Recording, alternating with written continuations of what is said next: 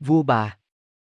Tục truyền rằng, cũng là con do bà tổ cô đẻ ra, nhưng những Nương khác hẳn các chị em sinh cùng một bọc. Như Nương đã thấp gầy, da lại đen trong khi ai cũng môi son má đỏ, da trắng tóc dài, thân hình đầy đặn dịu dàng nổi tiếng xinh đẹp. Lúc bình thường trong cô gái lờ đờ, ngơ ngác, tưởng như hồn vía để đi đều mất rồi. Vậy mà nhập vào cuộc hát ca, những Nương trong linh hoạt, duyên dáng hẳn lên. Khuôn mặt ngời ngời tình cảm, khi nhí nhảnh vui tươi, lúc mặn mà đầm thắm. Giọng Nhữ Nương đã trong lại ấm, như rót vào tai người nghe. Lời ca Nhữ Nương đặt ra vừa bay bổng vừa chân thực, khi ngộ nghĩnh hồn nhiên, khi thấm thía ân tình.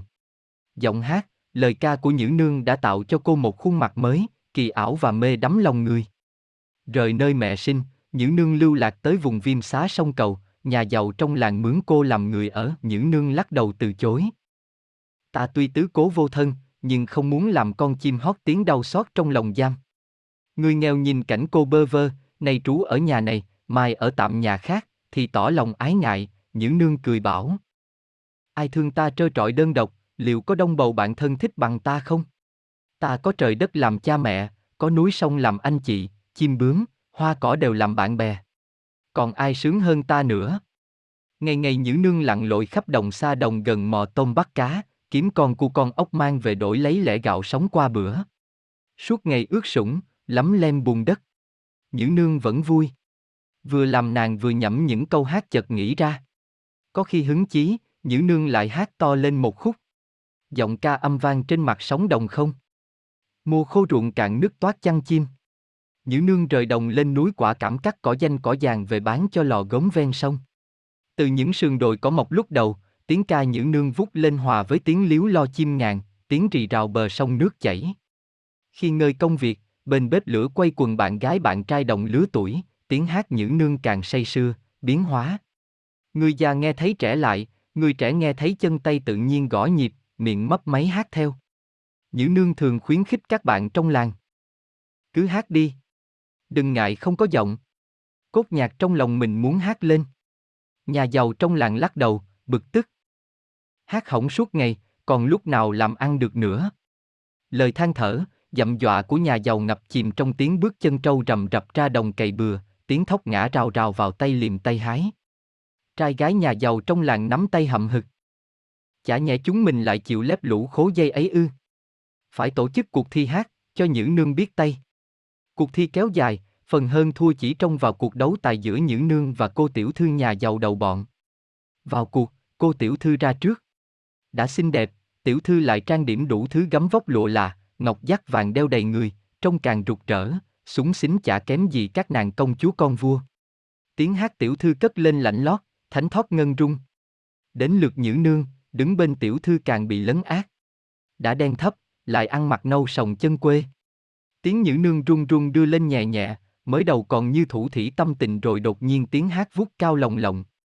Khuôn mặt nhữ nương bừng bừng như năng nỉ, như mời gọi, mỗi lúc một thêm rạng rờ, nở nang. Đang cao vời, tiếng hát chợt lắng đi, mãi mới khắc khoải nổi vào những tiếng thở than nửa thương nửa trách, lưu luyến vấn viết. Người nghe nín thở, tất cả dồn sự chăm chú vào khuôn mặt linh động, kỳ ảo của Nhữ Nương.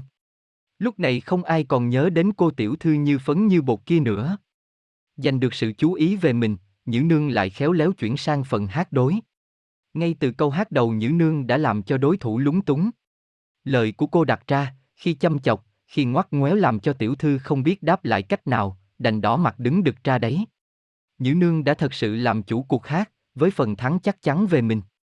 Tục truyền rằng, sau cuộc thi ấy Nhữ Nương thành người nổi tiếng khắp vùng. Trai gái các làng lân cận cũng rủ nhau thành bọn sang kết bạn với Nhữ Nương. Một hôm trời đã nhá nhem tối Nhữ Nương cùng các bạn đang ngồi hát ở bến sông, mãi mê quên cả giờ về. Đột nhiên từ dưới mặt nước vang lên tiếng hát đáp lại, giọng nam trầm sâu thẳm. Giọng hát cứ tiến lên mỗi lúc một gần hơn. Nhìn ra thấy ba người con trai hình dáng thanh tú đi tới. Cả ba đều trùm khăn thâm che kín mặt. Thấy thế, Nhữ Nương và các bạn cũng bỏ khăn vuông xuống giấu mặt đi. Rồi cuộc hát lại tiếp tục, giọng nam giọng nữ đang xen nhau, nâng đỡ nhau, hòa quyện khăng khít. Chưa bao giờ Nhữ Nương gặp người hát đối tài tình đến thế. Tiếng hát bên nam cũng như được chấp thêm cánh, chưa bao giờ thả sức phơi phới đến thế. Hát mãi, hát mãi tới khi tiếng gà gáy sáng hai bên mới chịu dùng dằn giả bạn, ba người con trai quay xuống bờ sông xin về. Rồi cả ngày hôm ấy, Nhữ Nương như đi trên gió, đứng trên mây tâm trí lân lân bất định. Không hiểu những người con trai ấy là ai. Các chàng học ở đâu được những câu hát hay thế? Liệu tối nay các chàng có trở lại không? Mỗi câu hỏi đều thắt thỏm, vương vấn nỗi nhớ niềm thương. Chờ mãi đến khi chiều tối, Nhữ Nương lại rủ các bạn ra bến sông. Câu hát bên nữ vừa bắt vào trổ đầu thì từ dưới mặt nước giọng nam lại vang lên. Giọng hát cứ tiến đến mỗi lúc một gần hơn. Và ba người con trai khăn thâm trùm mặt lại xuất hiện. Cuộc hát đêm qua lại nối tiếp, càng sôi nổi, mê mãi hơn. Rồi đêm thứ ba, đêm thứ tư cũng thế. Từ đêm thứ năm trở đi, những người đi theo đều cạn bài đối đáp, chỉ còn những nương và người con trai thường đi giữa dáng thanh tú hơn là vẫn tiếp tục hát. Tới đêm thứ chín, những người đi theo không đủ sức thức liên tục, chỉ còn những nương và người con trai đầu bọn đọ tài với nhau thôi. Gần cuối đêm hát, người con trai tự nhiên ngừng lại, cúi đầu những nương hỏi. Chắc chàng đã mệt rồi. Thôi chúng ta tạm dừng ở đây. Chàng trai thú thật. Đúng là phải dừng rồi. Dừng đêm nay và hàng năm nữa may ra mới lại có dịp hát với nhau. Nàng không biết đâu, tôi chính là hoàng tử con út của vua Thủy Tề. Có lần đi dưới khúc sông này nghe tiếng hát của nàng, tôi mê quá nên cố nhẩm thuộc. Rồi bao nhiêu lần nàng hát nơi bến sông này tôi cũng đều ở dưới nước lắng nghe. Dịp vừa qua vua cha có việc đi vắng nên tôi mạo muội kéo vài thủ hạ lên bờ, hát với nàng. Nay thời hạn đã hết, mà thật khó lòng giả bạn. Nàng, nếu nàng ưng thuận cho tôi kết duyên với nàng trên bờ này tôi sẽ xin được phép vua cha cho gần gũi luôn luôn với nàng. Tôi nhớ lần đầu tiên thấy nàng vừa cắt cỏ vừa hát, từng đám mây ngũ sắc đến che trên đầu.